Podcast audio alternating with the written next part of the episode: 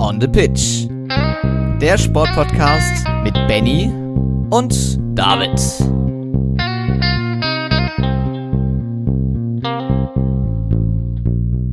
In der Formel 1 steht der Weltmeister bereits fest. Zudem gibt es einen Weltrekord im Marathon erneut und es gibt Gold im Turn zu bewundern. Das alles und noch viel mehr in Folge 185 von On the Pitch, der Sportpodcast und damit einen guten Abend, einen guten Montagabend, David. Moin, moin.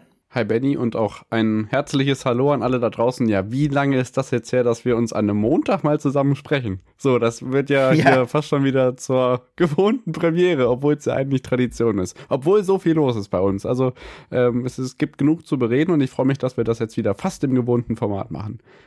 Ja, ganz genau. Es geht jetzt wieder ins Rollen und ähm, ja, ähnlich ins Rollen geht auch noch einiges weiteres, beziehungsweise vieles hat er jetzt auch schon aufgehört.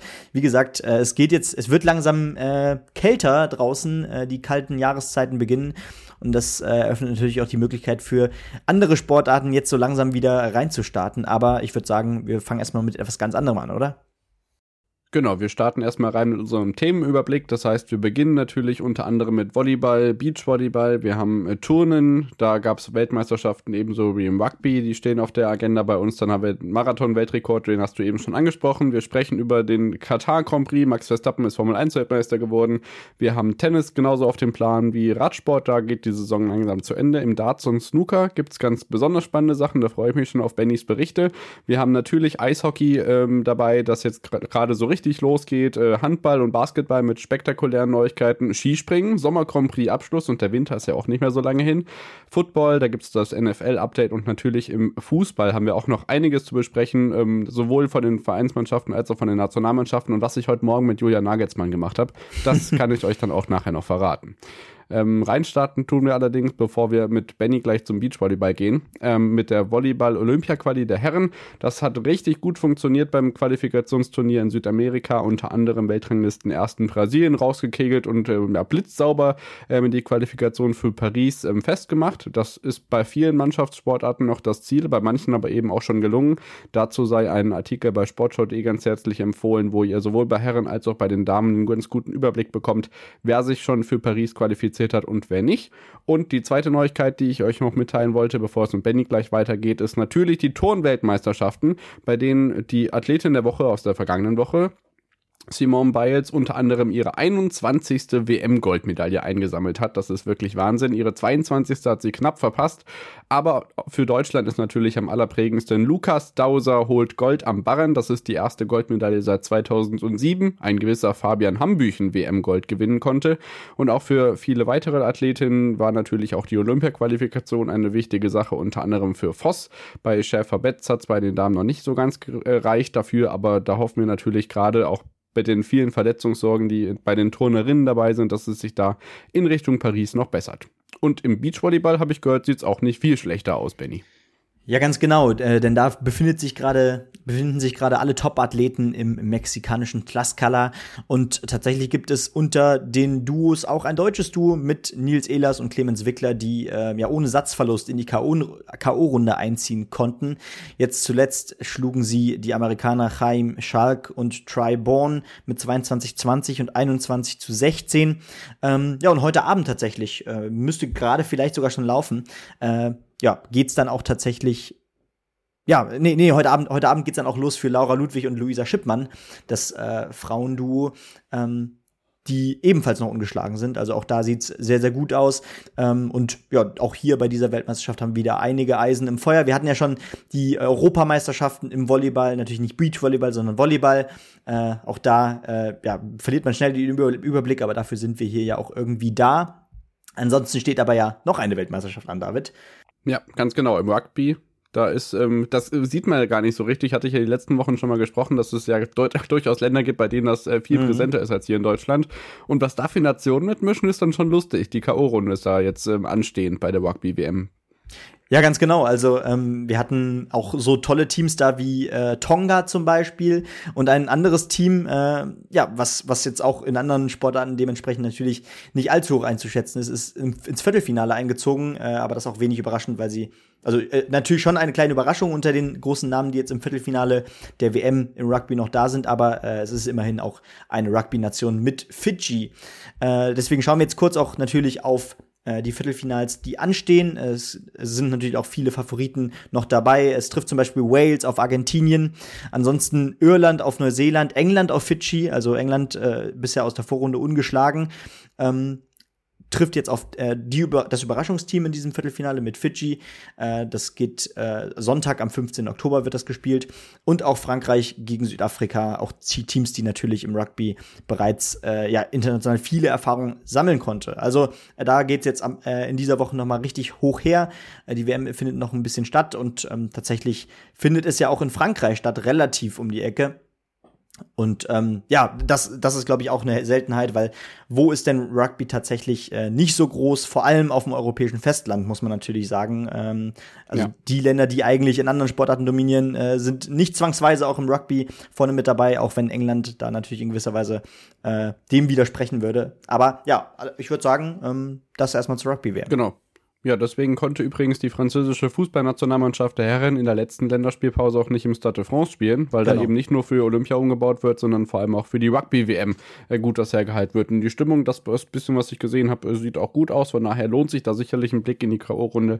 Äh, da seid ihr bei ran auf dem richtigen Weg, wenn ihr da dabei sein wollt. In der Leichtathletik gab es ebenso viele Weltrekorde oder was heißt ebenso viele Weltrekorde, auf jeden Fall ebenso viele Headlines. Denn der ähm, München-Marathon stand an, aber vor allem der Chicago-Marathon Marathon soll uns heute beschäftigen, denn Calvin Kiptum ähm, hat einen phänomenalen Marathon-Weltrekord aufgestellt. Der erste Mensch der unter Wettkampfbedingungen, in Wien ist es ja schon mal mehr oder weniger unter Laborbedingungen auch zu noch schnelleren Zeiten gekommen, zwei Stunden 35 äh, gelaufen, also zwei Stunden 0 Minuten 35 Sekunden und hat damit den Marathon-Weltrekord von Eliud Kipchoge gebrochen und unterboten um 34 Sekunden. Ähm, wirklich überragend. Er ist jetzt ähm, drei Marathons in zehn Monaten gelaufen, dabei dreimal unter zwei Stunden und zwei Minuten. Das ist wirklich äh, atemberaubend, was der 23-Jährige da auf den Asphalt gezaubert hat. Und damit ist auch Berlin die Weltrekordzeit los, die sie ja viele Jahre inne hatten. Mal gucken, was sich da in den nächsten Jahren tut und gerade äh, auch so ein bisschen ein Generationenduell losgebrochen ist. Und übrigens auch bei den Damen wirklich top unterwegs gewesen. Eine Bekannte von uns, ähm, die wir natürlich aus den letzten Jahren auch schon kennen, Sifan Hassan aus den Niederlanden, ähm, die ja vor allem über die Mittelstrecke sonst unterwegs war in den letzten Jahren, ist ja noch gar nicht so viele ähm, Marathons gelaufen. Ähm, da hatten wir auch schon einen Weltrekord mit Tixter Seffa in Berlin eben Ende September mit zwei Stunden elf Minuten. Die ist jetzt Europarekord gelaufen, Sifan Hassan. Also ähm, es läuft richtig gut jetzt im wahrsten Sinne des Wortes gegen Ende der Marathonsaison. Ähm, Nochmal mit ordentlich Rekorden in der Leichtathletik und aus München gab es ja auch äh, abenteuerliche Headlines. Eine traurige natürlich zuerst, denn es gab einen Läufer, der nach einem Zusammenfall leider verstorben ist. Da auf jeden Fall unsere Gedanken bei ihm und der Familie. Ähm, das ist natürlich wirklich eine tragische Sache und dazu kommen auch noch andere interessante Headlines, die aus München jetzt zugetragen werden, nämlich dass ähm, ja viele zu lang und manche auch zu kurz gelaufen sind. Dann mussten unter anderem die Frauen noch im Olympiastadion ein paar Meter nachholen, damit man wieder auf 42,195 Kilometer kommt. Also ähm, viele Marathonschlagzeilen am vergangenen Wochenende und ähm, ja, ich denke, damit geht auch die Leichtathletik-Saison so langsam dem Ende entgegen, aber das ist doch jetzt mal ein schönes Finale gewesen. Ja, definitiv. Und ich würde sagen, David, äh, dann gehen wir auch schon in die erste Pause. Das waren auch so jetzt so ein bisschen noch die Kurznews, aber wir haben natürlich noch einiges weiteres. Äh, Im Tennis stehen die nächsten Masters an, also da geht's immer noch hoch her, auch wenn die Grand Slams natürlich schon für dieses Jahr vorbei sind. Äh, Dart Snooker steht noch an. Wir haben noch einiges anderes für euch und dann haben wir auch noch Eishockey, Handball, Basketball und vieles mehr. Bis gleich. Schatz, ich bin neu verliebt. Was? Da drüben. Das ist er. Aber das ist ein Auto. Ja, eben. Mit ihm habe ich alles richtig gemacht. Wunschauto einfach kaufen, verkaufen oder leasen. Bei Autoscout24. Alles richtig gemacht. Hey, Malte Asmus von meinsportpodcast.de hier. Ab März geht's weiter mit unseren 100 Fußballlegenden. Staffel 4 bereits. Freut euch auf Zlatan Ibrahimovic, Michel Platini, Cesar Luis Minotti, Paolo Maldini, um nur mal vier zu nennen. Und bis wir mit der vierten Staffel kommen, hört doch einfach noch mal rein in die bisherigen drei Staffeln. Ronaldinho, Sepp Meyer, Gary Lineker, Lothar Matthäus und viele weitere warten da auf euch. 100 Fußballlegenden. Jetzt überall, wo es Podcasts gibt. Da sind wir wieder zurück nach der Unterbrechung und melden uns wieder mit dem Motorsport. Und da können wir es ja jetzt äh, dann doch mal endlich die Katze aus dem Sack lassen. Max Verstappen ist Formel 1 Weltmeister. Wer hätte es gedacht? Aber Obacht, er ist es schon an einem Samstag geworden. Das können nicht ganz so viele Formel 1 Weltmeister von sich behaupten. Durch ähm, das Sprintergebnis hat er sich nämlich nicht erst am Sonntag den Weltmeistertitel gesichert, sondern schon mit seinem zweiten Platz am Samstag. Dort äh, fuhr er nämlich hinter Oscar Piastri eben besagten zweiten Platz ein. Lando Norris schloss ebenfalls zu den beiden auf. Das heißt McLaren, Red Bull, McLaren auf dem Samstagspodest beim Sprint. Dahinter Russell, Hamilton, Sainz, Albon, Alonso, Gasly, Bottas, Sonoda, Leclerc, Magnussen, Joe und Stroll. Äh, viele weitere ja doch mit Problemen und das hat sich dann auch im Rennen fortgesetzt. Ähm, das ist ja wieder einmal das besondere Format gewesen, was wir diese Saison ja häufiger gesehen haben und jetzt eben auch das äh, bei der zweiten Austragung des Katar Grand Prix, nämlich dass ähm, ja das Rennen dann am Sonntag mit ähm, deutlich mehr Action losging und das ist auch gleich in Kurve 1 passiert, denn die beiden Mercedes haben sich erstmal eleganterweise rausgekegelt, sodass äh, die gleichen drei auf dem Podest standen, die das Ganze auch am Samstag schon tun konnten. Max Verstappen gewann mit schnellster Rennrunde, also volle Ausbeute 26 Punkte vor Oscar Piastri und Lando Norris, der einmal mehr seinen Teamkollegen schlägt. Und weiterhin in den Punkten sind Russell, Leclerc, Alonso, Ocon, Bottas, Joe und Perez, der mit Strafsekunden sich dann immer noch einen Punkt abholt. Dahinter sind dann unter anderem auch Nico Hülkenberg nicht in der Wertung, der mit Platz 16 wieder einmal am Tag zum Vergessen hat. Äh, Sergeant Hamilton und Sainz sind ausgeschieden. Und was man noch dazu sagen muss, ähm, ist, dass es wirklich enorme Reifenprobleme gab, denn die Curbs auf dem Losail International Circuit nicht gerade wirklich nett waren, sondern eher so wie Pyramiden aussehen, dafür gesorgt haben, dass man alle 18 Runden zum Boxenstopp kommen musste im Rennen. Also da hoffen wir auf jeden Fall, dass es in den nächsten Wochen besser geht. Austin ist dann das nächste Rennen und ähm, ja, unter anderem solche Highlights wie Las Vegas stehen ja auch noch aus. Also ähm, da ist noch ein bisschen Spannung drin in der WM. Ich gucke mal so auf die Fahrerwertung. Da kann sich natürlich gerade so um Platz 5 und dahinter noch ein bisschen was drehen. Konstrukteurswertung ist natürlich beachtlich, weil McLaren da jetzt ordentlich aufgeholt hat. Die können auf jeden Fall noch Aston Martin überholen. Das können sie im Moment noch nicht. Ähm, Platz 4 Aston Martin mit 230, Platz 5 McLaren mit 219. Da kann sich auf jeden Fall noch was drehen. Bei Mercedes und Ferrari bei Platz 2 und 3 beobachten wir das Ganze auch mal. Aber ansonsten steht fest, beide Titel sind jetzt vergeben nach 17 von 22 Wochenenden. Und das sollte ich nicht vergessen. Ähm, der schnellste Boxenstopp wurde auch noch aufgestellt. Das Team McLaren hat einen Boxenstopp in 1,80 Sekunden hingestellt.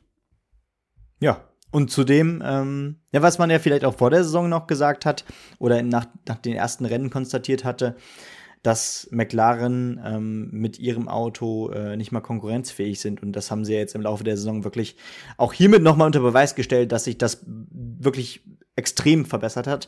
Ähm, ja, und was natürlich in Katar, äh, wo, wo in Katar natürlich auch generell auch immer noch ein bisschen Aufmerksamkeit liegt, ist alles, was neben der Strecke passiert. Einige Promis wiederzusehen, auch deutsche Promis, ne, David? ich weiß, wer kommt. ja, die Rede ist natürlich von Julian Draxler. Schön, dass ich dich überrascht habe. Ähm, ja, was, was soll man dazu noch sagen? Was, was hast du drunter geschrieben? Er fühlt sich wohl da. Bei dem Bild, genau. Tollier äh, wurde auch gut aufgenommen, hab mich wohl Bin gefühlt. gut aufgenommen worden. Ja. ja, das hört man noch gern. Da geht das Schalker Herz darauf. Und äh, für die Motorsportfans kann ich sagen, dass für das äh, Team, wo wir Deutschen natürlich auch mal einen Blick drauf haben, Haas, ähm, auch noch Hoffnung hat, dass es in den nächsten Wochen besser wird. Äh, nach dem Anfängerfehler von Hülkenberg, der hat sich in die Startposition von Sainz reingestellt, obwohl der gar nicht gestartet ist beim Rennen, ähm, hat er eine Strafe bekommen. Ich hoffe, dass auch das Auto in der Lage ist dazu, vielleicht bei den letzten fünf Saisonrennen noch ein paar Punkte einzusammeln. Ähm, wir sind also gespannt, was in dieser Formel 1-Saison noch passiert. Wie gesagt, die großen Sachen sind vergeben. Ansonsten geht's in zwei Wochen, wie gesagt, in Texas weiter. Und jetzt geht es hier weiter mit Tennis und Benny. Ja, ganz genau. Äh, da sind ja so ein bisschen gerade, ob ATP oder WTA, äh, so ein bisschen chinesische Wochen. Ähm, ja, wir haben ja schon in der vergangenen Woche über ein paar Turniere berichtet. Jetzt gibt's wieder ein WTA-Turnier in Peking, äh, ein Masters und in Shanghai. Also ga, gab es jetzt für die, für die Frauen und ein ATP-Masters steht in Shanghai gerade momentan an. Äh, das geht jetzt auch in den nächsten Wochen noch mit 500er Turnieren weiter. Aber wir fangen erstmal bei dem an, was schon war in der vergangenen Woche, nämlich das Masters in Peking für die WTA. Das gewann ähm, ja, äh, die an zwei gesetzte Iga Swiatek im Finale gegen die Russin Samsonova und damit gewinnt Swiatek tatsächlich äh, ihren 16. Titel auf der WTA-Tour. Sie ist ja mittlerweile 22 Jahre alt, also das ist wirklich Wahnsinn, was sie da schon abgerissen hat. Und auf dem Weg hat sie tatsächlich auch, ähm, naja, vielleicht so die Spielerin momentan geschlagen mit Coco Goff die äh, tatsächlich 16 Siege in Folge einfahren konnte und jetzt äh, ja die erste Niederlage seit längerem mal wieder äh, in diesem Halbfinalduell, was auch wirklich deutlich äh, von für Seiten Swantex ausging. 6-2, 6-3 am Ende. Das Finale gegen Samsonova sah dann ebenfalls sehr deutlich aus, 6-2, 6-2. Also doch eine Art Machtdemonstration. Parallel dazu ähm, ja, steht gerade äh, stehen gerade die Achtelfinals für Shanghai in den Startlöchern äh, in der ATP bei der ATP Tour. Auch da ein Masters Turnier, ähm, ja, wo auch noch ähm, ja, wie gesagt, die kompletten Achtelfinals vor uns stehen. Da können wir auch mal kurz drauf gucken, was da uns erwarten wird. Unter anderem das Duell äh, Paul gegen Rublev steht an. Äh, Alcaraz trifft auf den an 18 gesetzten Dimitrov. Das ist ja so ein bisschen der Lieblingsgegner von Alexander Zverev eigentlich. Äh, Sinner trifft auf Shelton. Also man, man merkt, wir, wir haben insgesamt sogar wieder, ich glaube, vier US-Amerikaner dabei. Das spricht wieder für diese Generation an junger, hungriger Tennisspieler aus den USA. Ähm, Wahnsinn, was da momentan abgeht. Und dann gucken wir noch mal, was hier sonst noch in der nächsten Woche ansteht, denn wir haben in dieser Woche, wie gesagt, auch noch ein paar 500er-Turniere. Wie eins in Zhengzhou äh, mit einigen Deutschen auch dabei, unter anderem Laura, Laura Siegemund ähm, oder auch Tamara Korpatsch sind dabei, Tatjana Maria ebenso. Äh, genau, und äh, ansonsten äh, in Seoul in Südkorea findet noch ein WTA-Turnier statt äh, wo Eva Lüss am Start ist, heute Nacht dann gegen eine Slowakin. Aber sonst, das sind so, naja, die Highlights. Es ist gerade wirklich Asien-Tour. Und ähm, ja, sie kam ja auch generell bisher noch zu kurz. Ein Grand Slam hat Asien auch nicht. Dementsprechend äh, braucht auch natürlich diese, äh, dieser große Absatzmarkt am Ende ähm, auch jetzt so ein bisschen Aufmerksamkeit. Genau, und wenn man von der World Tour spricht, ist das ja auch völlig in Ordnung so, nur wir merken es halt an den Übertragungszeiten, dass man ja. Doch auch ähm, eher selten zufällig reinscrollt oder, oder schaltet. Von daher, ähm, ja, genau, bleibt ihr da bei uns auch auf dem Laufenden. Und Benny, du hast letzte Woche zu mir gesagt, wenn es mit den Radsport-Teamfusionen irgendwelche Neuigkeiten gibt, dann würdet ihr davon ja spätestens nächstes Frühjahr erfahren. Ich kann euch sagen, ihr werdet schon heute mehr erfahren, denn die Mega-Fusion, wie sie genannt wird, von Jumbo Visma und Sudal Quickstep ist offenbar jetzt schon wieder geplant Platz. Dazu kommt es also offenbar nicht, aber dafür ist im Kontext dieses ähm, ja, Monster-Fusion-Plans, der zumindest anstand, ein weiterer bekannter Wechsel deutlich geworden, denn Primoz Roglic von Jumbo Visma bisher, der unter anderem ja dann mit Wout van Aert, äh, Jonas Wingegaard und Sepp Kass in einem Team gewesen wäre, wechselt tatsächlich für nächstes Jahr zu Bora Hans Grohe, was natürlich für das deutsche Team ähm, von Teamchef Ralf Denk natürlich wirklich eine ordentliche Hausnummer ist. Mal gucken, was der 33-jährige Ex-Skispringer dann da verdient. Das hat er nämlich in den letzten Jahren nicht zu knapp, das kann man auf jeden Fall sagen. Aber ich meine, er hat äh, dreimal hintereinander die Vuelta gewonnen, er hat dieses Jahr den Giro gewonnen, er ist Olympiasieger im Einzelzeitfahren. Dazu ist er ähm, bei den Klassikern auch nicht so schlecht unterwegs. Da ist, glaube ich, das Ziel klar, nämlich der Tour de France-Sieg nächstes Jahr mit Bora Grohe. Also ich glaube, da können wir uns dann auf ordentlich was gefasst machen. Und einen sportlichen Hinweis habe ich dann natürlich auch noch, denn Tadej Bogacar hat zum dritten Mal hintereinander die Lombardei-Rundfahrt gewonnen und sich somit auch, ähm, ja, auch da, ich habe es in der Leichtathletik eben schon angesprochen, in Richtung Saisonende den letzten großen Klassikersieg geholt. Und aus deutscher Teamsicht können wir, wie gesagt, uns dann auf jeden Fall auf die Tour nächstes Jahr freuen. Das könnte ordentlich Feuer geben. Ja, das sind nochmal äh, Neuigkeiten, die doch früher kamen, als ich äh, es dachte, äh, gerade nach, nach der vergangenen Woche. Ähm, das war ja tatsächlich so ein Satz, um das Ganze nochmal abzurunden und weil, weil da wirklich einiges ja. passiert. Äh, aber okay, dass es so schnell ging, hätte auch ich nicht gedacht. Mal gucken, vielleicht dreht sich da noch ein bisschen was, aber der Wechsel auf jeden Fall ist schon ähm, ja, mhm. sehr, sehr spannend. Mal gucken, was da sich im Winter noch tut und was wir dann im Frühjahr endlich auf der Straße sehen. Ähm, ja, vorher werden wir noch viele andere spaßige Sachen sehen, denn ich werde natürlich gleich in unserer Darts-Rubrik wieder nach meinem Bielefelder fragen, aber ich glaube, Benny hat noch eine zweite Persönlichkeit ausgegraben oder besser gesagt, ich habe sie ausgegraben, aber davon kann er euch sicher nach dem Snooker erzählen. Ich weiß gar nicht, warum das jetzt hier Neuigkeiten sind, aber ja, da kann man natürlich auch gerne drüber reden, wenn du das willst. David. weil ich wieder was entdeckt habe. Weil, weil, weil, dazu. Genau, weil David wieder, David wieder eine Verbindung entdeckt hat, um, um seine Begeisterung, äh, wenn auch nur, naja, lokal ähm, für, für, den Dartsport. Für den Dartsport zu finden, genau. Also auch da werden wir gleich nochmal drauf schauen. Aber ja, genau, du sagtest es schon Übrigens besonders schön, dass du, dass du, äh, dass da jetzt schon wieder Vorfreude auf den Frühling, äh, für, auf den Radsport zu hören Nixer bei dir. Frühling, Weihnachten. Ach, Weihnachten, ja, fair. Aber naja, auf jeden Fall erstmal zum, zum Snooker, denn da gibt es ja äh, durchaus äh, eine, eine, na, eine Durchstrecke, die beendet wurde, denn Judd Trump äh, ist ist ja schon Welt, kann sich ja schon Weltmeister nennen und so weiter. Viele Turniere gewonnen, auch schon äh, in den letzten Jahren ein, als einer der Spieler die World Snooker Tour dominiert. Aber jetzt tatsächlich, nach 19 Monaten, kann er endlich mal wieder einen Sieg bei einem Weltranglistenturnier verbuchen. Und das bei den English Open. Ein wichtiger Erfolg am Ende ähm, für Judd Trump, der damit natürlich auch wieder in die Erfolgsspur zurückkommt. Ähm, ja, und äh, also wie gesagt, das ist wirklich Wahnsinn. Äh, 19 Monate für einen Weltmeister, für einen der Top-Spieler. Äh, ja, im Finale gegen Sang Anda ähm, dreht er nochmal richtig auf und holt sich dann eben den Titel in Brentwood. Also ähm, das ist auf jeden Fall erstmal ein toller Erfolg für ihn äh, und ein Comeback-Erfolg auch für ihn.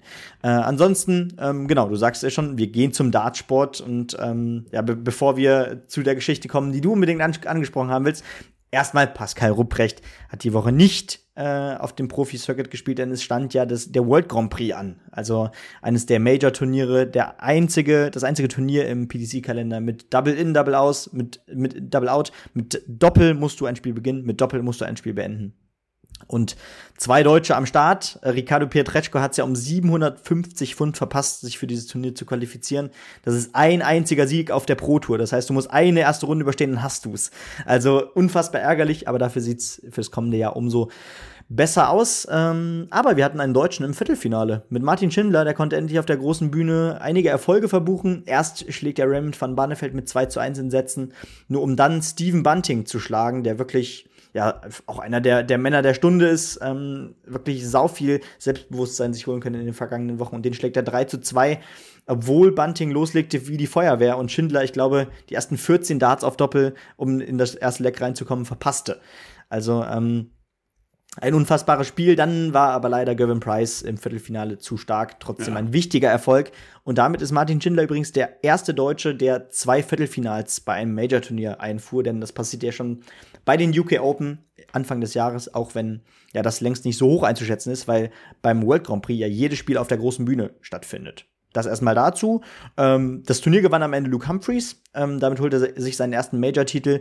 Etliche European Tour-Siege, etliche Prototitel hat er schon einfahren können. Und deswegen war es eigentlich nur eine Frage der Zeit. Sind ganz süße Bilder auch mit seinem Vater entstanden auf der Bühne. Am Ende 5 zu 2 gegen Gervin Price. Und damit ist übrigens Luke Humphreys, unfassbar eigentlich, die Nummer 3 der Welt mittlerweile. Ja, das stimmt. Hätte man vor ein paar Monaten jetzt so auch nicht erwartet.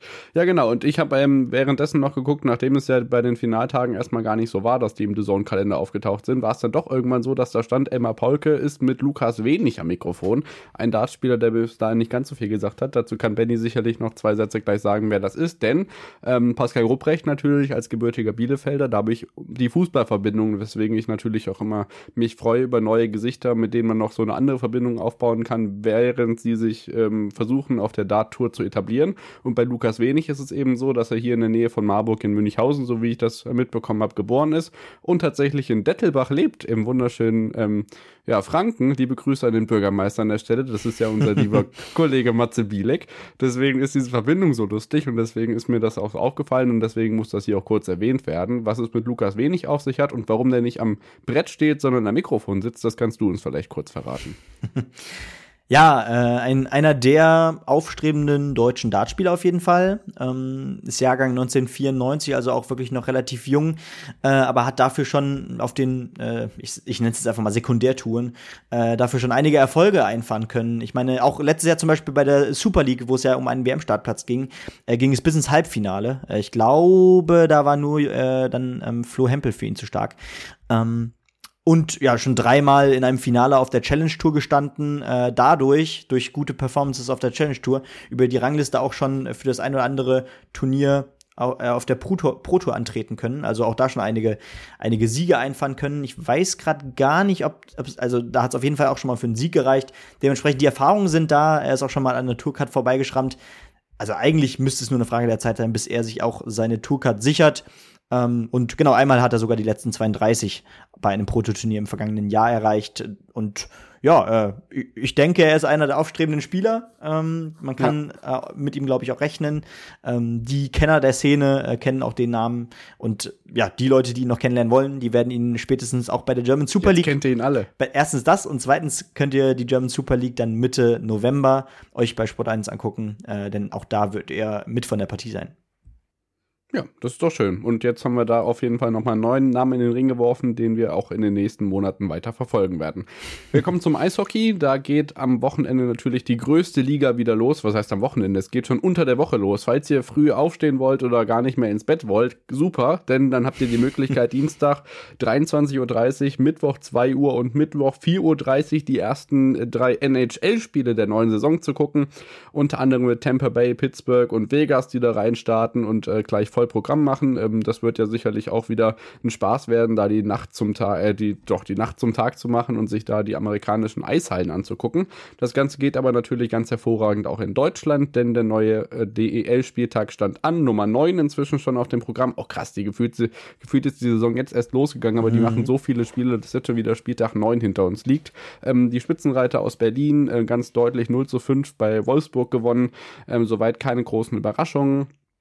Äh, Frankfurt hatte gegen äh, Düsseldorf gewonnen, wenn ich mich nicht irre. Und Düsseldorf hat dann jetzt nämlich auch äh, das erste Mal wieder ein paar Punkte gesammelt äh, gegen Iserlohn, das Bekannte bei Düsseldorf ist. Und gerade gegen Iserlohn, das war Kellerduell, Platz 13 gegen 14. Düsseldorf hat jetzt das zweite Mal überhaupt erst gepunktet in der Saison, wirklich mit ähm, einem Sieg, wenn ich mich nicht irre. Da ist es auch personell gerade schwierig. Also, was in der DEL passiert, da bleiben wir natürlich auch weiter auf dem Laufenden. Aber was uns aus hessischer Sicht natürlich besonders interessiert, ist das Hessen-Derby gewesen in der DEL 2. Die Huskies und Bad Nauheim sind ja leider nicht aufgestiegen. Deswegen gibt es das auch dieses Jahr weiterhin. Kassel als Tabellenspitzenreiter jetzt auf Platz 1, während Bad Nauheim auf Platz 11 ist. Aber Bad Nauheim konnte das Derby für sich gewinnen in Kassel mit 1 zu 2. Das sei an dieser Stelle auch noch erwähnt. Und danach geht es nach der Pause bei uns weiter mit Handball, Basketball, Skispringen und Football, unter anderem auch da mit hessischen Teams, also nicht im Football, aber im Handball, die ähm, sowohl in der Liga als auch im Pokal für ordentlich Furore gesorgt haben. Und natürlich Skispringen, auch ein Thema, das Anfang Oktober bei uns nicht fehlen darf. Bis gleich. Schatz, ich bin neu verliebt. Was? Da drüben. Das ist er. Aber das ist ein Auto. Ja, eben. Mit ihm habe ich alles richtig gemacht. Wunschauto einfach kaufen, verkaufen oder leasen. Bei Autoscout24. Alles richtig gemacht.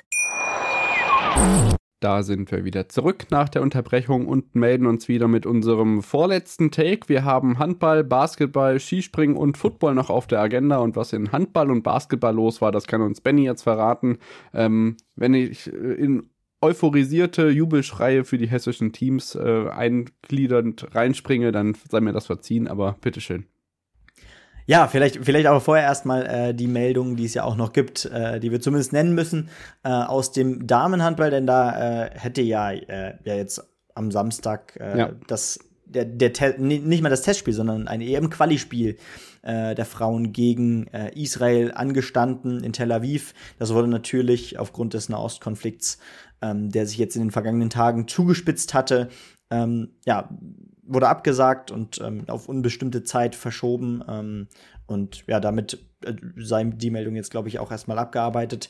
Äh, ansonsten. Kommt im Fußball nachher nochmal.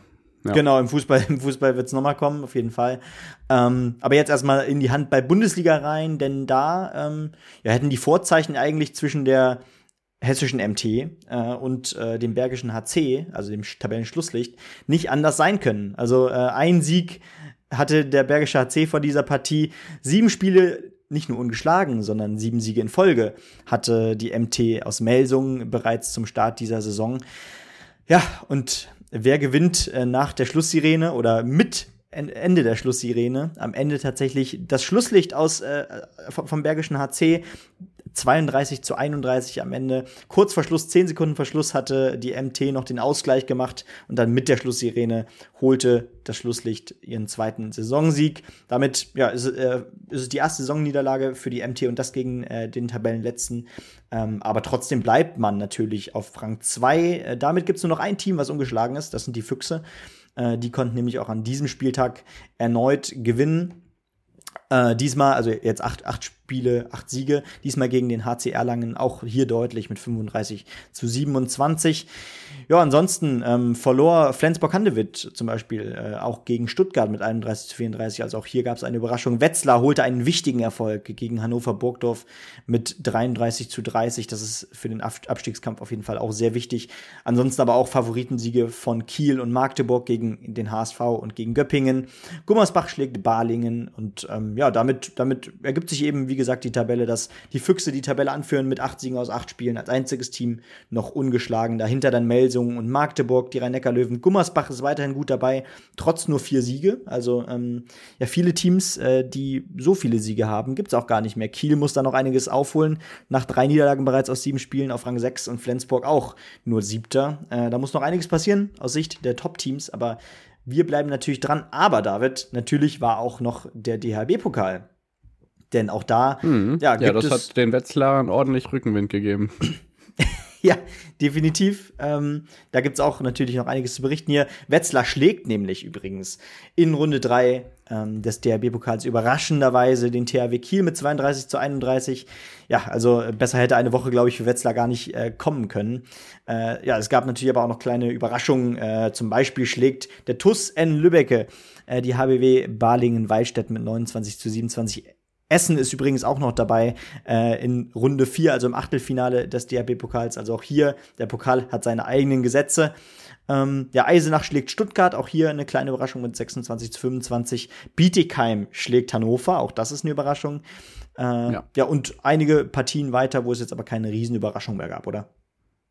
Ähm, ja, gut, der, das Weiterkommen von der MT Melsung sah bis kurz vor Schluss ja. auch gar nicht so aus. Das hätte nämlich so sein können, dass er Wetzlar Kiel schlägt und der Spitzenreiter bis dahin noch ungeschlagen in der Liga dann gegen Dessau-Rosslau rausfliegt. Aber die konnten das dann mit einer beeindruckenden Aufholjagd noch rumreißen zum 28-31. Also die MT wäre fast gestolpert in der zweiten, äh, in der dritten DRB-Pokalrunde. Da ist ein bisschen Glück im Spiel gewesen und mal gucken, wie sich das die nächsten Wochen weiterentwickelt. Europapokal übrigens diese Woche auch wieder, wer da Lust drauf hat und dann ähm, ähm, ja, können wir rüber zum Basketball wechseln. Ja, ganz genau, denn da geht es ja jetzt äh, doch auch richtig los mit der Saison. Jetzt hat auch endlich jedes Team äh, zumindest ein Spiel gespielt nach drei Spieltagen. Ja. Äh, die BG äh, ist jetzt auch nachgezogen äh, und das auch tatsächlich erfolgreich mit einem 110 zu 104 nach Verlängerung gegen Kreilsheim. Äh, die Merlins Kreilsheim, auch ein wichtiger Sieg, weil Kreilsheim ja jetzt auch ja, bisher auch nur ein Sieg aus drei Spielen hat. Äh, aber ja, das ist natürlich bei weitem nicht das Einzige, was diesen Spieltag passiert ist. Ansonsten, ähm, ja, Alba Berlin verliert gegen Razzia vom Ulm im Top-Duell mit 88 zu 100. Ähm, die Bayern äh, mit einem wichtigen Sieg gegen Hamburg 90 zu 79, denn da lief es ja äh, bei den Bayern bisher noch gar nicht rund. Äh, da hatte man ja auch nur einen Sieg aus den vorherigen zwei Spielen. Die erste Niederlage stand früh an. Also auch da ein wichtiger zweiter Sieg äh, Fechter schlägt Tübingen mit 103 zu 72 deutlich. Chemnitz schlägt Braunschweig 86, 81.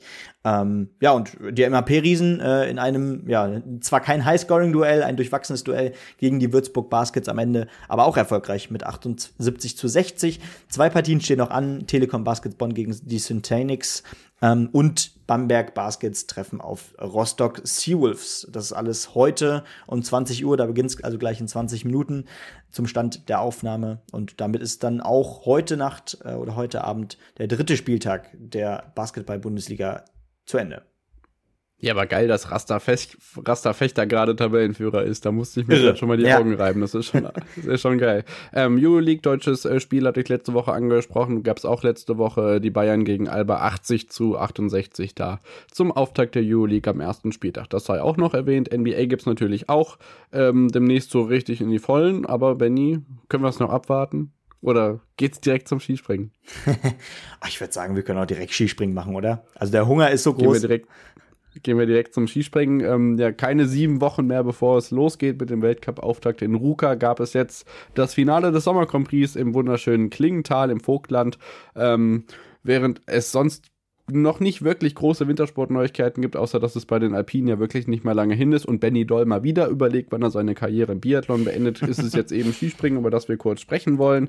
Ähm, Ja, Kalender haben wir ja eigentlich schon ausge ausklamüsert. Das blicken wir dann einfach drauf, bevor die Wintersaison losgeht. Deswegen würde ich einfach sagen, wir blicken rein in die beiden Einzelspringen. Einmal Herren, einmal Damen. Und dann gab es noch ein Mixteam von der Großschanze von, in der Vogtland Arena, bevor wir dann auf die Gesamtstände blicken. Ähm, vielleicht ganz kurz einfach, was uns auffällt. Ich denke bei den Damen ähm, das Podest, Doppelsieg für Slowenien, Klinetz vor Krishna, dahinter Seifriedsberger, Kramer und Selina Freitag mit einem erfreulichen fünften Platz. Katharina Schmid ehemals Althaus, das darf man noch dazu sagen in diesen Monaten, auf Platz 10. Ja, ganz genau. Also ich, ich glaube, Schmied muss, müssen wir tatsächlich auch noch äh, als äh, früher Althaus in den ersten Wochen äh, des, äh, der Wintersportsaison noch mal sagen, weil äh, ja, das war ja selbst im vergangenen Winter noch äh, nicht der Fall. Aber ja, auf jeden Fall ja. äh, auch wieder einige Deutsche am Start gewesen, äh, auch bei den Damen. Auch nicht so unerfolgreich. Am Ende äh, auch zum Beispiel Anna Rupprecht mit Rang 19 solide dabei. Pia Lilien Kübler, die sich offensichtlich jetzt auch mehr bei den äh, Damen äh, bewegen will, mit Rang 22. Juliane Seifert 23 äh, und auch Luisa Görlich war dabei, wenn auch nur Rang 37 bei rumgesprungen ist. Ähm, ja, aber viele, viele Top-Namen dabei. Man hat schon gemerkt, dass es äh, hier so langsam auch ernst wird und in die entscheidende Vorbereitungsphase geht, weil viele Top-Athletinnen dabei waren. Auch Sarah Takanashi war dabei. Äh, oder natürlich auch Marita Alles Kramer. Gute zum Geburtstag nachträglich. Ja, stimmt. Sie hatte Geburtstag in Klingenthal. Ja. Ach ja, genau. Ja, oh, Yuki Ito, also auch viele Namen, die in der vergangenen Saison natürlich durchaus erfolgreich waren. Und ähm, genau. Ja, genau. Große Namen unter anderem auch ausgeschieden, aber das müssen wir jetzt nicht so hochhängen. Also ja. Lündby, äh, Görlich, ähm, ähm, Straight, Panier und Quandal nur mit einem Sprung. Aber das müssen wir an der Stelle nicht vertiefen und können äh, vielleicht dann vorweg kurz das Endfazit des Damen-Standings sagen, bevor wir dann gleich zu den anderen Wettbewerben kommen. Nika Krishna gewinnt das Grand Prix-Standing mit äh, mehr als doppelt so vielen Punkten wie die zweitplatzierte Sarah Takanashi. Dann Lutit, Nika Preutz, Emma Klinetz, Abigail Straight, Haruka Iwasa und Kurumi Iknoe. Dann äh, drei Japanerinnen sogar noch, äh, Nozomi Maruyama auch noch, Aida Kosniak, also da sind schon auch Namen dabei, die man jetzt in den letzten Wintern nicht ganz so in den Top 10 gesehen hat. Also mal gucken, was man davon an Form mit rüber retten kann. Und dann springen wir kurz ähm, zu den Herren am Samstag mhm. und da sehen wir ein altbekanntes Bild wenn wir uns äh, über Skisprung Nostalgie unterhalten, wie sich das im Sommer gehört. Manuel Fettner gewinnt vor David Kubacki, Daniel Schofenik, Halbo Eckner Granerüth, Ryo Kobayashi und dann ganz schön und erfreulich Martin Hamann auf 6, Gregor Deschwanden auf 7, ähm, Andi Wellinger auf 8, Stefan Kraft auf der 9 und Marius Lindwig auf der 10 und Platz 11. Die hat nachher noch eine Story für uns bereithalten. Ja, ganz genau. Äh, das äh, hört man natürlich irgendwie besonders gern, gerade weil er, ja, weil er im vergangenen Winter ja auch nicht so, so viel stattgefunden hat und nicht so viele Punkte äh, für den Weltcup einfahren konnte, weil er eben jetzt zu Grafski. Aber äh, genau, erstmal auf die Top 5 geschielt.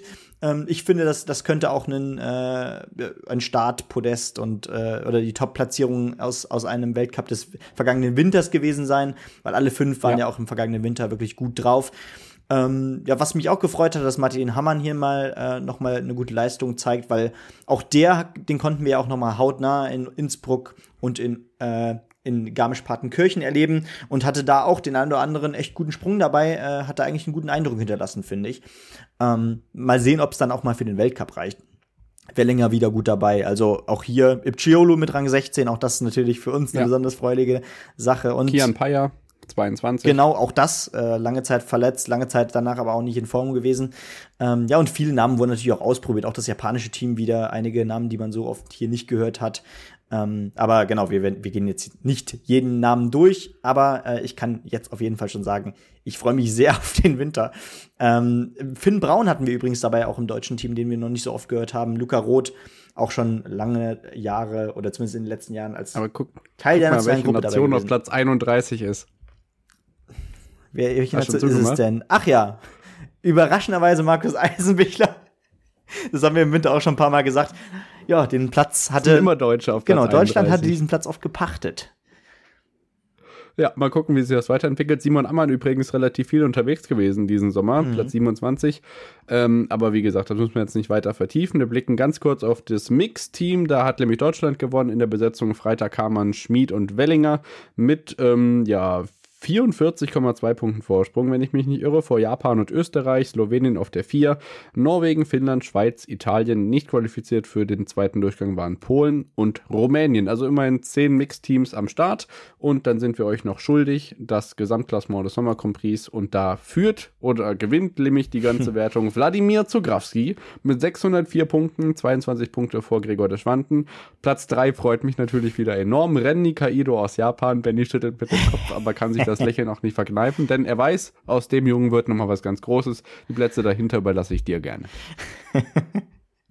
Ja, äh, du hast du hast diesen Namen ja schon in, im vergangenen Sommer overhyped, äh, dass dann nach der Winter äh, als erste Weltcup-Saison ja eigentlich auch nur schief gehen konnte.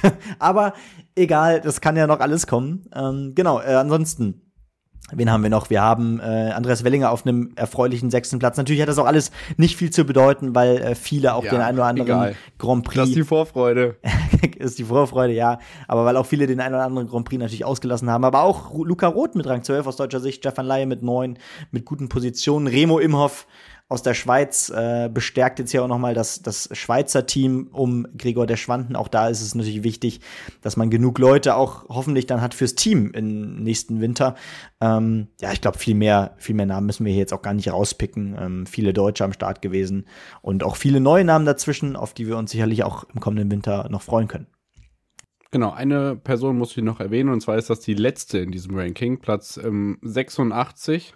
Ähm, Peter Preutz ist zurück. Nach seinem schweren Sturz bei den Weltmeisterschaften hat er jetzt in Klingenthal jemals äh, zweimal ähm, oder bei den letzten beiden Wettbewerben des Sommer Grand Prix jeweils einen Punkt geholt. Das ist ganz schön, ihn nach seiner ja dann doch äh, wirklich äh, schweren Verletzung, der sich da im Planitz dazu gezogen hat, dass er sich jetzt wieder auf die Schanze traut. Das ist schön und natürlich wird es vielleicht nicht zu dem ganz alten, äh, zur ganz alten Form wieder zurückreichen, aber das ist schön, dass er sich wieder auf den Schanzen dieser Welt tummelt und ähm, wie gesagt, ich glaube, wir haben das jetzt oft genug betont. Wir freuen uns auf den Winter ähm, und hoffentlich ihr auch. Was wir jetzt noch machen, bevor wir gleich im Fußball versinken, ist ein kleiner Blick in die NFL. Benny, wie ist denn da gerade so deine Gemütslage?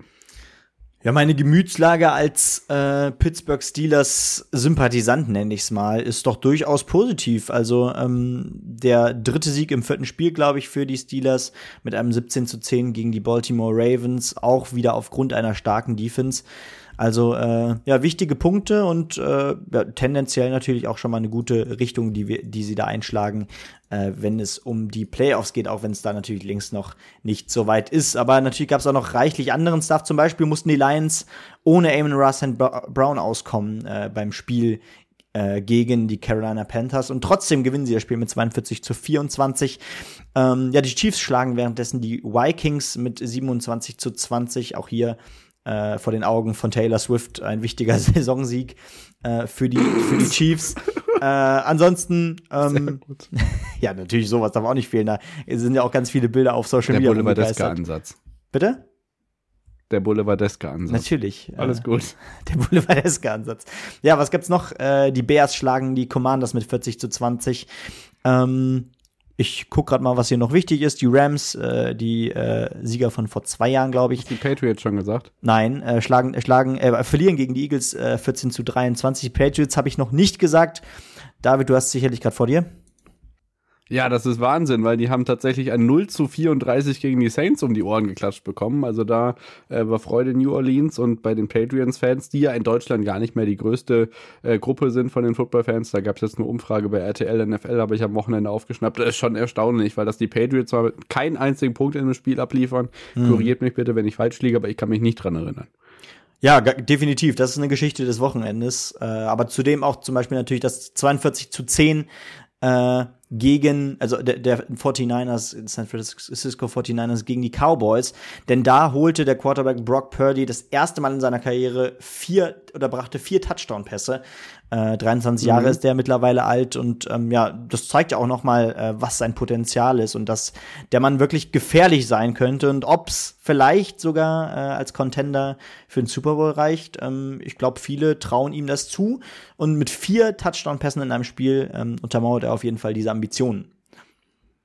Ja, genau. Das kann man auf jeden Fall so zusammenfassen und da geht's natürlich auch jede Woche weiter und ähm, da bleibt ihr auch hier wieder bei uns auf dem Laufenden. Und dann, Benny, sind wir, glaube ich, durch mit allem anderen, was Sport angeht und können uns gleich im nächsten Take dann in den Fußball stürzen, oder? Ja, genau, das können wir sehr gerne machen. Genau, da geht's dann um Europapokal, um die Länderspielpause, um Julia Nagelsmann, um internationalen Fußball, um äh, Frauen Champions League, um WM und EM-Vergaben und vieles weitere. Und auch Horst Rubesch darf nicht fehlen. Bis gleich. Schatz, ich bin neu verliebt. Was? Drüben. Das ist er. Aber das ist ein Auto. Ja, eben. Mit ihm habe ich alles richtig gemacht. Wunschauto einfach kaufen, verkaufen oder leasen. Bei Autoscout24. Alles richtig gemacht. Hey, Malte Asmus von meinsportpodcast.de hier. Ab März geht's weiter mit unseren 100 Fußballlegenden. Staffel 4 bereits. Freut euch auf Zlatan Ibrahimovic, Michel Platini, Cesar Luis Minotti, Paolo Maldini, um nur mal vier zu nennen. Und bis wir mit der vierten Staffel kommen, hört doch einfach noch mal rein in die bisherigen drei Staffeln. Ronaldinho, Sepp Meyer, Gary Lineker, Lothar Matthäus und viele weitere warten da auf euch. 100 Fußballlegenden. Jetzt überall, wo es Podcasts gibt. Da sind wir wieder zurück nach der Unterbrechung und melden uns wieder im letzten Take wie immer mit dem Fußball. Benny hat es vorhin schon angesprochen und das werden wir hier auch im Fußball leider noch einmal machen müssen. Die Mannschaft von Antonio Di Salvo in der U21 der Herren musste ein U21-Länderspiel gegen Israel jetzt verlegen. Aufgrund der bekannten Vorkommnisse dort, ähm, ja, ist das natürlich ein, eine gewohnte Begleitum, ein gewohnter Begleitumstand, den wir gefühlt aus den letzten Jahren und den diversen Krisen, den wir auf der Welt sehen, leider gewohnt sind. Ähm, schade, dass es natürlich jetzt ähm, wieder so weit kommen muss und ähm, ja, das ist auf jeden Fall dieser Einstieg in den Fußballteil, weil diese Nachricht ja bevorstand und wir darüber sprechen mussten. Was gibt's noch zu bereden? Wir haben ähm, die Vergabe der Fußball-Weltmeisterschaft ja unter anderem letzte Woche ja schon irgendwie angerissen und morgen kann es sich andeuten, dass da die beiden Europameisterschaften 2028 und 32 vergeben werden. Ähm, 28 wahrscheinlich dann an UK und Irland, 32 an Italien und die Türkei und dann hat sich jetzt heute exklusiv ins Spiel gebracht und bei der FIFA beworben für 2034, auch das haben wir schon erwartet, Saudi-Arabien hat vor, die Bewerbungsunterlagen abzugeben. Ist doch herrlich. Also da, da kriegt man auch gar nicht, gar nicht das Gefühl, ähm, dass das doch noch mal reichen könnte. Ne? Ja, Naja. genau. Wie gut, dass sich nur, man, nur, nur Verbände aus Asien und Ozeanien bewerben können und äh, gefühlt sich auch schon alle Verbände hinter Saudi-Arabien versammelt haben. Wir hoffen einfach, dass jetzt mal früh genug die Leute die Stimme erheben, weil genau das ist das, Genau. was wir in Katar ja gefordert haben. Okay, jetzt ist zu spät zu boykottieren. Man muss von vornherein die Stimme erheben. Also tut es auch, DFB. Auch wenn es vielleicht nur ein symbolischer Akt ist, aber da auch da haben wir ja schon andere Töne gehört. Wir können uns also wahrscheinlich darauf nicht verlassen. Was können wir noch sagen? Wayne Rooney und Lionel Messi sind nicht in den Major League Soccer Playoffs. Benny habe ich mir noch aufgeschrieben, aber auch das passiert nun mal. Ja, ganz genau. Also natürlich, ähm, ich glaube, Lionel Messi hat ja auch wirklich eigentlich eine All-Star-Truppe um sich rum. Das ist, das verwundert dann doch schon ein bisschen. Und wenn man was von ihm gehört hat, dann war das auch tatsächlich ein ja, getroffener Freistoß oder sonst was, was hier rüber über den Atlantik geschwappt ist. Aber viel mehr, hast du den Eindruck, dass da jetzt viel mehr Aufmerksamkeit drauf lag durch Messi und Co., bis auf einige Ausschnitte? Mm, Apple TV hat dadurch ordentlich Zulauf gewonnen für Okay. die Major League Soccer, aber sonst, ähm, pff, also ich habe mich damit jetzt nicht mehr beschäftigt. Das ähm, kann man auf jeden Fall sagen. Mhm. Ähm, ja, mit was machen wir weiter? Dann machen wir vielleicht mit dem Europa. Nee, wir machen vielleicht mit einer Besetzung noch weiter in der Damen-Nationalmannschaft. Und zwar Martina Voss-Tecklenburg weiter erkrankt. Und da ist jetzt ein alter Bekannter wieder aufgetaucht. Nicht nur alter Bekannter ähm, generell im Fußball, sondern auch alter Bekannter bei der Frauenfußballnationalmannschaft. Horst Rubesch wird interimsweise übernehmen, Benny. Glaubst du denn, die Bundestrainerin kehrt nach dem WM-Aus überhaupt zurück? Ja, doch. Also davon gehe ich eigentlich schon aus. Ich glaube, ähm, man vertraut ihr gerade nach dem äh, nach der Europameisterschaft im vergangenen Jahr zu dieser Aufgabe auch über die nächsten Jahre zu meistern. Rubesch ist natürlich eine tolle Geschichte. Ich meine, er hat ja auch eine lange DFB-Historie. Zuletzt im Amt war das ja noch in der U21 gewesen vor ein paar Jahren, ähm, die er noch als Cheftrainer ähm, ja, gecoacht hatte und mit seinen Erfahrungen, ähm, ich glaube, da muss man sich keine Sorgen machen, aber äh, es ist auf jeden Fall eine interessante Geschichte, dass er interimsweise jetzt erstmal äh, vorerst die Frauennationalmannschaft übernimmt. Ja, genau. Dann blicken wir vielleicht kurz in den Europapokal, was die ähm, deutschen Mannschaften da so abgeliefert haben in den vergangenen Tagen bei den Herren und starten in der Europa Conference League mit natürlich Eintracht Frankfurt, die sich leider PAOK Saloniki geschlagen gegen mussten in Griechenland mit 2 zu 1. Unter anderem holte sich Kevin Trapp nach dem Schlusspfiff noch eine ärgerliche rote Karte ab. Da läuft es ja noch nicht ganz so rund. Das hatte ich dann auch befürchtet für das Bundesligaspiel am Sonntag gegen Heidenheim. Ich weiß nicht, wie es dir unter der Woche ging, ob du gedacht hast, ah, die kriegt die Eintracht das unter der Woche schon irgendwie hin in Griechenland oder kriegst du da auch noch ein bisschen Bauchschmerzen, wenn es um den Europapokal geht? Ja, kriege ich. Ich meine, ähm, der Saisonstart hat ja jetzt auch so ein bisschen gestottert erstmal. Ähm, deswegen, und, und PAOK Saloniki ist auch ein Team, was, ähm, da, da unterschätzt man doch auch oft, äh, wie viel Erfahrung äh, dieser Verein auch schon international hat in den vergangenen Jahren. Ich erinnere mich da auch noch äh, an andere Spiele gegen deutsche Vereine. Ähm, ja, und jetzt äh, steht eben Frankfurt in gewisser Weise auch schon ein bisschen unter Zugzwang. Ich meine, man ist immer noch auf Rang 2, alles gut. Ähm, Saloniki äh, führt die Tabelle an mit sechs Punkten aus zwei Spielen. Frankfurt das einzige Team mit einem Sieg bisher dahinter, weil eben Helsinki und Aberdeen äh, jeweils einen Punkt gegeneinander geholt hatten. Und am Ende ja, müssen eben wahrscheinlich dann auch Siege über Helsinki und Aberdeen ausreichen. Und also ich glaube, ein Weiterkommen sollte für Eintracht Frankfurt Pflicht sein. Ja, Genau, das äh, hoffen wir auf jeden Fall auch und blicken in die Europa League, bevor wir gleich zu den deutschen Ergebnissen kommen. Vielleicht so die prägendsten internationalen in der Europa League. Marseille, Brighton 2 zu 2, äh, Athen, Amsterdam 1 zu 1. Interessant, Glasgow Rangers verlieren in Zypern bei Limassol mit 2 zu 1, das ist mir aufgefallen. Äh, Liverpool gegen Saint-Gilloise 2 zu 0, das könnte auch, zumindest wenn man letztes Jahr denkt, dann irgendwie mhm. auch Champions League sein. Ähm, und ansonsten glaube ich nichts Großes. Sporting gegen Atalanta Bergamo 1 zu 2, das war auch mal Champions League, wenn man sich nicht irrt. Und dann die deutschen Mannschaften Molge, Molde in Norwegen gegen Bayern für Leverkusen 1 zu 2 ungefährdet. Ähm, und wichtig vor allem für die Leverkusener, denn das hat man erwartet. Und Freiburg verliert zu Hause gegen West Ham United, den Vorjahressieger der Conference League mit 1 zu 2. Genau, ich glaube, Freiburg muss sich nicht viel vorwerfen. Man hat den ersten Sieg am ersten Spieltag in der Tasche gehabt. Äh, das war wichtig, die drei Punkte da gegen Piräus zu holen und trifft jetzt dann ja so, so gesehen als Abschluss der Hinrunde in der Vorrunde auf äh, Baka Topola, wo dann natürlich eigentlich auch der zweite Dreier kommen muss. Und dann sieht es ja gar nicht so schlecht aus mit der Euroleague. Ähm, ja, Leverkusen auch souverän, äh, führen sie die Tabelle an mit Karabakh zusammen. Molde und Hecken beide noch mit null Punkten. Also äh, besser hätte der Start auch für Leverkusen weder in der äh, Bundesliga noch in der Europa League aussehen können, oder? Ja, absolut. Und was mir auch gerade aufgefallen ist, das hört sich schon an wie vor Ewigkeiten her, aber wenn wir jetzt auf den Champions League Spieltag schauen, müssen wir natürlich über Union Berlin sprechen und was haben die für eine Pechsträhne hinter sich. Ähm, ganz spät in Madrid noch das 0 zu 1 reinbekommen und dann, Benny, du hast dich mit David im Stadion getroffen, ihr habt euch das erste Mal überhaupt gesehen und dann gleich mit diesem 2 zu 3 gegen Sporting Braga. Berichte uns doch bitte, wie es im Olympiastadion war. Ja, also ähm, erstmal mussten wir ja, auf, aufgrund äh, der, des Regens und des Gewitters parallel, ähm, gerade als wir anstanden, ähm, draußen erstmal einige, einige Regenschauer abbekommen und ich mit Sweatshirtjacke. Es war angenehm, äh, noch leicht erkältet von der Vorwoche. Ähm, da hatte ich natürlich direkt erstmal Schiss, dass ich nochmal krank werde, aber das war mir es wert, denn am Ende also die erste Gänsehaut kam, als man in dieses Stadion einlief und man alles in Rot sah. Ähm, übrigens waren höchstens 100 Anhänger von Braga dabei, äh, die man nicht mal hören konnte, weil wirklich alles voll mit Unionern war. Und als dann ja Nina Hagen äh, Eisern Union schmetterte, da war es um mich auch so ein bisschen geschehen. Ähm, da war wirklich Gänsehaut angesagt. Ähm, man merkt wirklich, wie dieser, wie, nicht nur wie der Verein, sondern wie die Stadt danach geächtzt hat, endlich wieder internationalen Fußball äh, bei sich äh, willkommen zu heißen. Und nicht nur das, sondern sogar Champions League. Äh, ich weiß gar nicht, ob das, das erste Mal generell ist, aber auf jeden Fall das erste Mal seit langem, seit lang, langen Jahrzehnten. Äh, ich glaube, in diesem Jahrtausend noch gar nicht.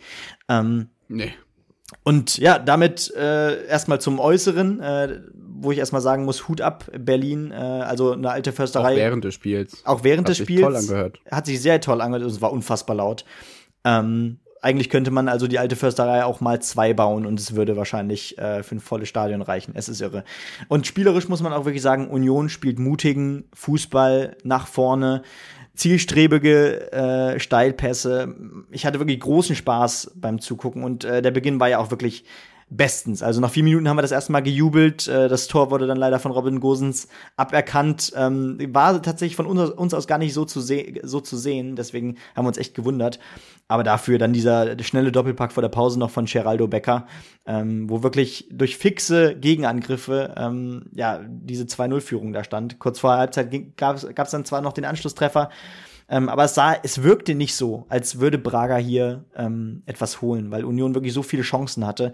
In der zweiten Halbzeit auch ja. noch die Möglichkeiten da, das 3 zu 1 aufzulegen und dann kriegt man das 2 zu 2 von Bruma nach der Halbzeit. Hatte dann noch mehrere hundertprozentige, gerade äh, Behrens, äh, der dann noch ein paar Mal vorbeigerutscht ist. Ähm, am Ball, äh, hatte dann auch noch äh, die ein oder andere Kopfballchance zum Beispiel. Ähm, ja, und dann passiert das, was nicht passi passieren darf. Man drückt, man hat die Möglichkeiten, um das Spiel für sich zu entscheiden. Und dann vierte Minute Nachspielzeit, letzte Minute. André Castro zum 3 zu 2 für Braga. Und ja, plötzlich waren, ja gut, ich weiß gar nicht, wie viele es waren, 78.000 komplett still. Ja, absolut. Das der zweite Wirkungstreffer, der dazu führt, dass nun Berlin in allerletzter Minute sicher geglaubte Punkte in der Irre. Champions League verliert. Ähm, damit wird das jetzt schon schwierig, überhaupt die Champions League, ähm, das Achtelfinale zu erreichen, generell weiterzukommen. Da muss man sich jetzt schon wirklich strecken. Mal gucken, wie das dann äh, weitergeht in der nächsten Partie, die aber die SSC Neapel ist, ähm, die dann auf äh, die Union erwartet. Das wird sicherlich auch nicht ohne. Ähm, die waren auch am Einsatz am Dienstag, um mal auf die weiteren Ergebnisse zu schauen, in einer wirklich spektakulären Konferenz. Neapel gegen Real Madrid 2 zu 3, Inter Mailand gegen Benfica Lissabon 1 zu 0, Eindhoven Sevilla 2 zu 2, Manchester United 2 zu 3 gegen Galatasaray. Und im frühen Spiel verliert Salzburg noch gegen San Sebastian. Ausstehend noch der Sensationssieg vom RC Lens gegen Arsenal mit 2 zu 1. Und die Premier League sah wirklich nicht gut aus ähm, an, diesem, äh, an diesem Tag, denn ähm, das hat sich am Mittwoch dann nochmal abgezeichnet. Wie gesagt, United hat schon verloren. Ähm, und ein Spiel noch ausstehen, die Bayern in Kopenhagen hätte auch deutlich, mhm. ähm, deutlicher sein müssen, kann man so sagen, als ein 1 zu 2 in dem Stadion, das für mich immer noch unweigerlich mit dem, ähm, ja, mit dem Vorfall mit Christian Eriksen verbunden ist. Immer wenn ich mhm. das Parken sehe, kriege ich Belleretti-Flashbacks. Das ist, das, ich kriege das nicht mehr aus meinem Kopf raus. Ja, unfassbar, ne? Das, das, stimmt. Tatsächlich muss ich jedes Mal, wenn ich, wenn ich den Ort sehe, auch nochmal so einmal kurz schlucken. Äh, aber ja, wir hatten ja sogar auch die eine oder andere positive Nachricht äh, an diesem Spieltag zu vermelden, die doch auch ja, zum Aufmerken einbrachte. Zum Beispiel Arsenal, die gegen das französische Team Lens 2 zu 1 verloren. Genau. Und ja, ja diese Gruppe B, ich glaube, wir haben sie auch schon vor äh, der Saison so ein bisschen als die Lotteriegruppe ähm, dargestellt, weil da wirklich jeder weiterkommen kann. Also ähm, Lens war da vielleicht sogar natürlich auch noch der größte Außenseiter, auch wenn sie natürlich eine hervorragende Saison in Frankreich gespielt hatten. Aber Arsenal, Sevilla, Eindhoven, also jedes dieser Teams könnte man auch einen Europa League-Sieg zutrauen, zum Beispiel, oder? Absolut. Deswegen macht das auch so Spaß, das jetzt weiter zu verfolgen, was da in Gruppe B passiert. Wir blicken auf den Mittwoch. Da hatten wir Atletico Madrid gegen Feyenoord, 3 zu 2, Antwerpen gegen Donetsk, 2 zu 3. Das ist wirklich stark, was die Ukrainer da ableisten. Und da lohnt sich auf jeden Fall mal, auch wenn es nicht ganz so günstig ist, die Tickets für Hamburg zu kaufen. Mhm. Denn da wartet jetzt nicht nur große Gegner mit Barcelona im Volkspark, sondern vor allem auch eine Mannschaft, die sich bisher in der Champions League ganz gut präsentiert. Ähm, Glasgow, also Celtic, verliert gegen Lazio 1 zu 2. Ähm, Belgrad Belgrad gegen Young Boys Bern 2 zu 2. Barcelona gewinnt in Porto 0 zu 1. Ähm, ja, Dortmund spielt 0-0 gegen Mailand. Da hätte mehr sein, äh, mehr drin sein müssen. Ganz sensationell war natürlich das äh, große Geldduell Newcastle gegen PSG. PSG bisher nicht ganz so super in die Saison gestartet, aber verliert äh, 4 zu 1 in Newcastle ähm, und Leipzig dann 1 zu 3 gegen Manchester City. Das war irgendwie dann doch erwartungsgemäß und zumindest nicht ganz so deutlich wie letztes Jahr im Rückspiel. Was sind deine Eindrücke vom Champions League Mittwoch? Ja, also erstmal, dass, dass Leipzig sich lange tapfer schlug gegen Man City, äh, dann aber durch zwei Joker-Tore eben doch nochmal kalt erwischt wurde, relativ spät. Aber ja, Man City war dann einfach auch schlicht besser. Äh, das muss man, glaube ich, auch trotzdem sagen nach dieser Partie. Genau, ja, da gut, ähm, die Partie zwischen PSG und Newcastle, äh, da gab es ja auch viele Witze drüber, weil es eben dieses typ typische Investorenduell ist, was, was gerade abgeht. Ähm, im internationalen oder im europäischen Fußball. Äh, das wurde auch klar entschieden, äh, komischerweise für Newcastle, äh, die damit natürlich auch weiter in der Champions League doch etwas überraschen. Ähm, ja, und das wäre es, glaube ich, erstmal soweit. Donetsk natürlich auch schön, äh, einfach symbolisch äh, eine tolle Geschichte, dass sie hier sogar dann äh, einen Sieg in der Champions League einfahren können gegen Antwerpen und damit ja, sich auf Augenhöhe mit Porto befinden, zumindest was die Punkte betrifft. Genau, dann ist das so der Haken an den Europapokal. Wir können noch mal ganz kurz schauen, was international los ist. Ähm, was fällt mir auf? Äh, zwei Sätze vielleicht einfach nur. Girona weiterhin Tabellenzweiter in Spanien, weil Barcelona nicht über ein 2 zu 2 bei Granada hinauskommt, die immerhin Tabellen 19. sind und aufgestiegen sind, nachdem sie gefühlt nach 15 Sekunden gleich ein Gegentor bekommen haben. Ähm, die Mannschaft von Marc-André Ter Stegen, Madrid vorneweg. Und in England ist es auch ganz spannend und interessant, unter anderem da mit einem Unentschieden von Newcastle Newcastle, unentschieden von Liverpool. Ähm, Arsenal gewinnt gegen City, das heißt in der Tabelle Tottenham ähm, Platz 1. Die haben in Luton Town gewonnen. Guckt euch bitte ein Spiel von Luton Town an in der Premier League. Es ist einfach ein, es ist einfach so schön, dieses Stadion zu sehen. Ähm, Arsenal punktgleich mit Tottenham. Dahinter zwei Punkte mit 18 Punkten auf Platz 3 City, Liverpool, Aston Villa auf Platz 5. Also ähm, England wird auch nochmal richtig spannend. Newcastle da nur auf Platz 8, United nur auf Platz 10 und Chelsea nur auf Platz 11 ähm, Everton auf Platz 16. Also da ist wieder mal Spannung drin in der Premier League. Ja, da entwickelt sich echt ein äh, heißer Kampf. Das macht richtig Spaß. Und ja, man muss es halt einfach leider sagen, diese Liga ist die beste Liga der Welt. Und besonders aber besonders schön äh, ist aber, dass, dass Tottenham da wirklich äh, so ohne Probleme ähm, den Verlust von Harry Kane offensichtlich auffangen äh, konnte, dass man jetzt mit nach acht Spielen sogar Tabellenführer ist. Also sensationell und ähm, ja, hätte ich so, glaube ich, auch nie gedacht. Ja, genau. Zwei Spielhinweise gibt es noch von meiner Seite. Frauen Champions League, Dienstag 19 Uhr, Paris gegen Wolfsburg und Champions League Playoff äh, Eintracht Frankfurt gegen äh, Sparta Prag. Da hoffen wir natürlich auch bei den Damen auf Europapokal freuden und können uns dann widmen. Ja, dem aktuellen Liga-Geschehen, würde ich sagen. Ne? Mhm. Möchten wir über Liga 3 und 2 über unsere Vereine sprechen? Wir können sagen, Schalke hat gegen Hertha verloren und Bielefeld holt einen Punkt gegen Dortmund 2 wollen wir mit Liga 1 einfach starten.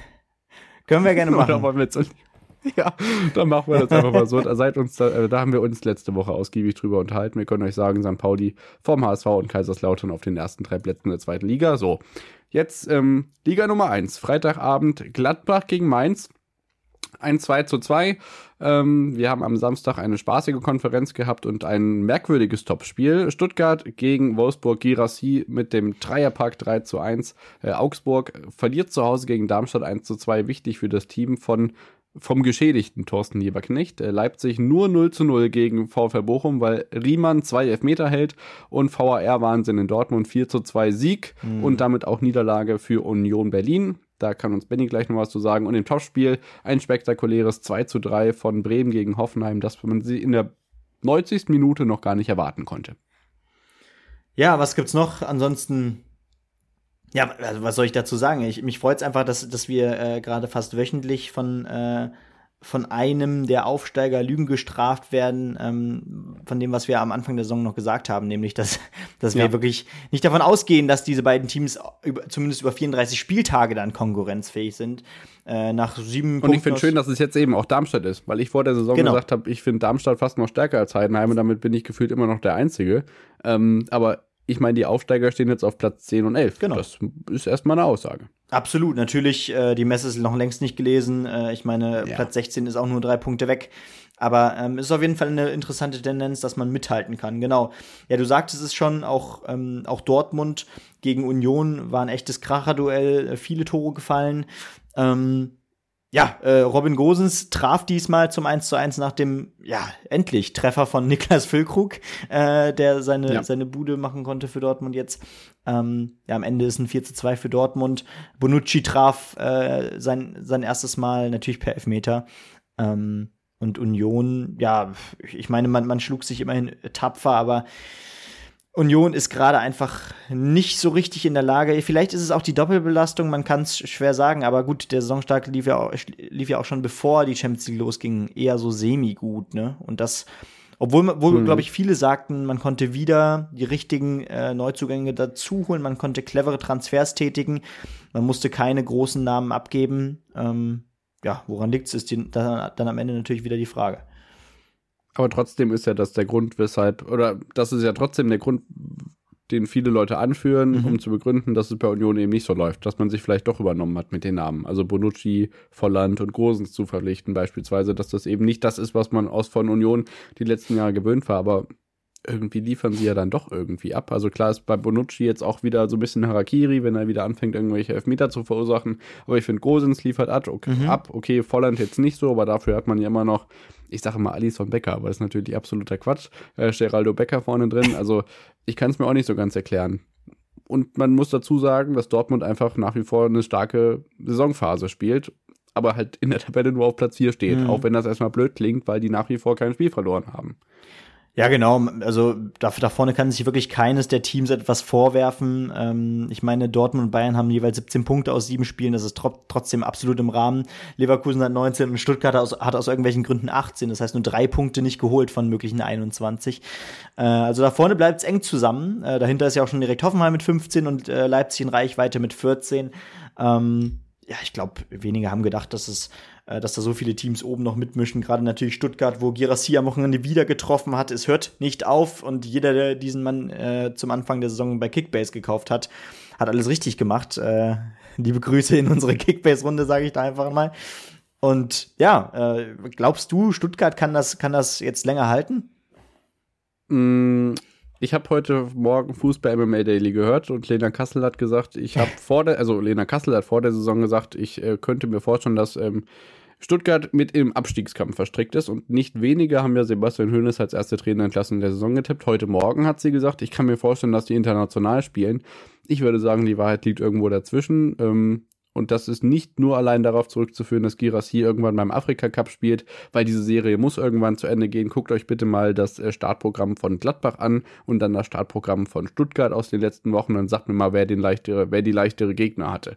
Natürlich ist es in Gladbach zur Krise gekommen für die letzten Wochen, weil es da einfach nicht so rund lief. Aber man hat auch schon gegen Leipzig und die Bayern gespielt, während Stuttgart sich gegen sonst welche Mannschaften vergnügen durften das könnte ein wenig darüber hinwegtäuschen, wie das gerade in der Tabelle aussieht, aber pff, es freut mich einfach. Ich glaube, das kann man so zusammenfassen, dass es schön ist, dass man da noch so eine Mannschaft vorne drin hat, die da mitmischt. Und das ist ja bei Hoffenheim genauso. Und wir sagen auch die ganze Zeit, okay, wir haben kein schönes Gefühl bei Eintracht Frankfurt. Die sind trotzdem Achter in der Tabelle. Ja. Ähm, also, was in der Bundesliga gerade los ist, ich habe keine Ahnung. Die Sonntagsergebnisse sind wir euch noch schuldig. Da ist nämlich eine Mannschaft dabei, bei der läuft es überhaupt gar nicht gut. Und äh, die ist mit Mainz ganz unten drin. Denn der erste FC Köln verliert in Leverkusen. Das hat Spaß gemacht zuzuschauen. 3 zu 0. Ähm, Bayern gewinnt gegen Freiburg 3-0 und Frankfurt mit drei wichtigen Punkten. Das ist traurig, dass man das in, diesem, in dieser Paarung sagen darf, aber gewinnt 2-0 gegen Heidenheim. Da hatte ich tatsächlich sogar anderes erwartet. Mhm. Ja, Heidenheim hat ja auch schon mal den, das eine oder andere große Team auch so leicht erschreckt. Am Ende, ja, ähm, Hugo Larsen äh, spiel, äh, machte beim, bei seinem Debüt direkt auch eine ne Bude. Wichtiger Erfolg, Erfolg für die Eintracht, äh, auch nach, natürlich nach äh, dem verpatzten internationalen Geschäft diese Woche wieder. Ähm, und man bleibt da eben tatsächlich auch dran. Ähm, zehn Punkte aus sieben Spielen. Ja, ist durchwachsen, aber da geht's weiter. Irgendwie auch um etwas, ja, und Köln, du sagst, es ist schon jetzt 0 zu 3 gegen Leverkusen. Ich glaube, gegen diese Leverkusener hat man als Köln grundsätzlich äh, etwas weniger auszurichten, aber ähm, naja, ein Punkt aus sieben Spielen sprechen natürlich auch eine klare Sprache und langsam äh, wird sicherlich auch Baumgart so ein bisschen, ja, ja, auch im Verein selbst angezählt, weil das ist natürlich eine Quote, die kann niemanden glücklich machen. Ja, absolut.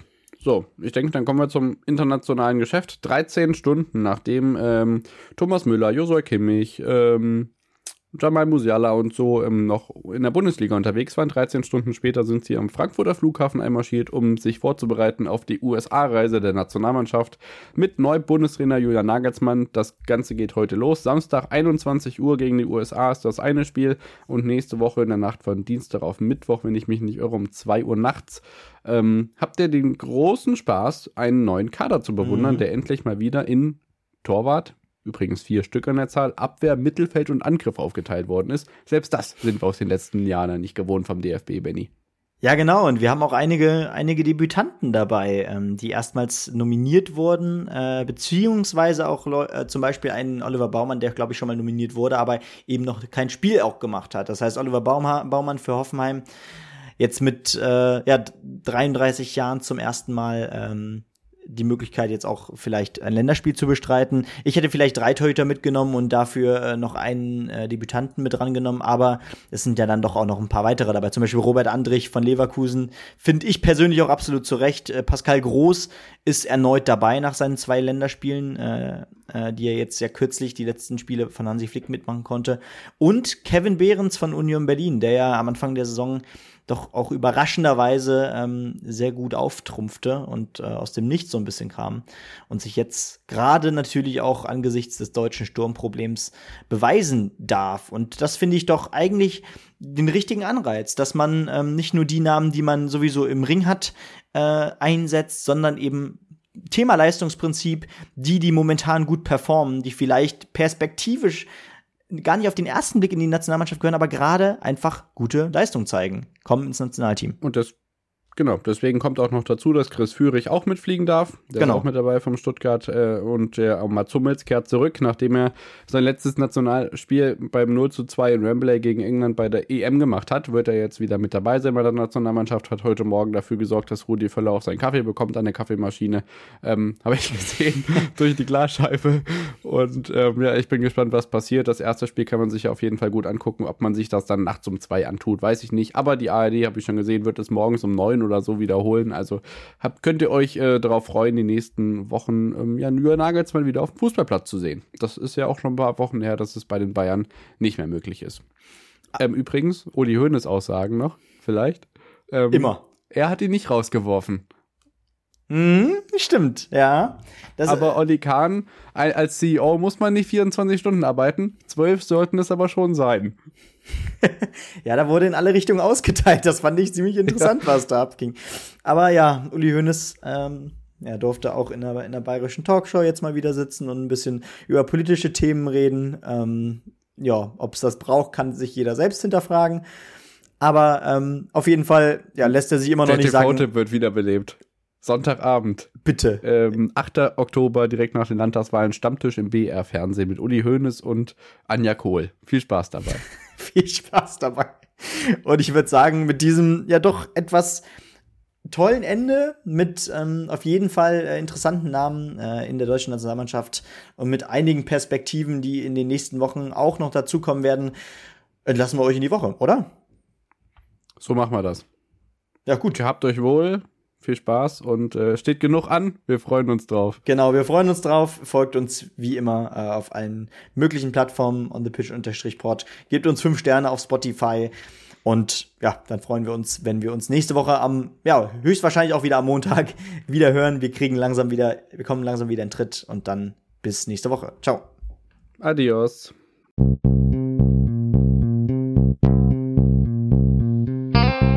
On the Pitch der Sportpodcast mit Benny und David.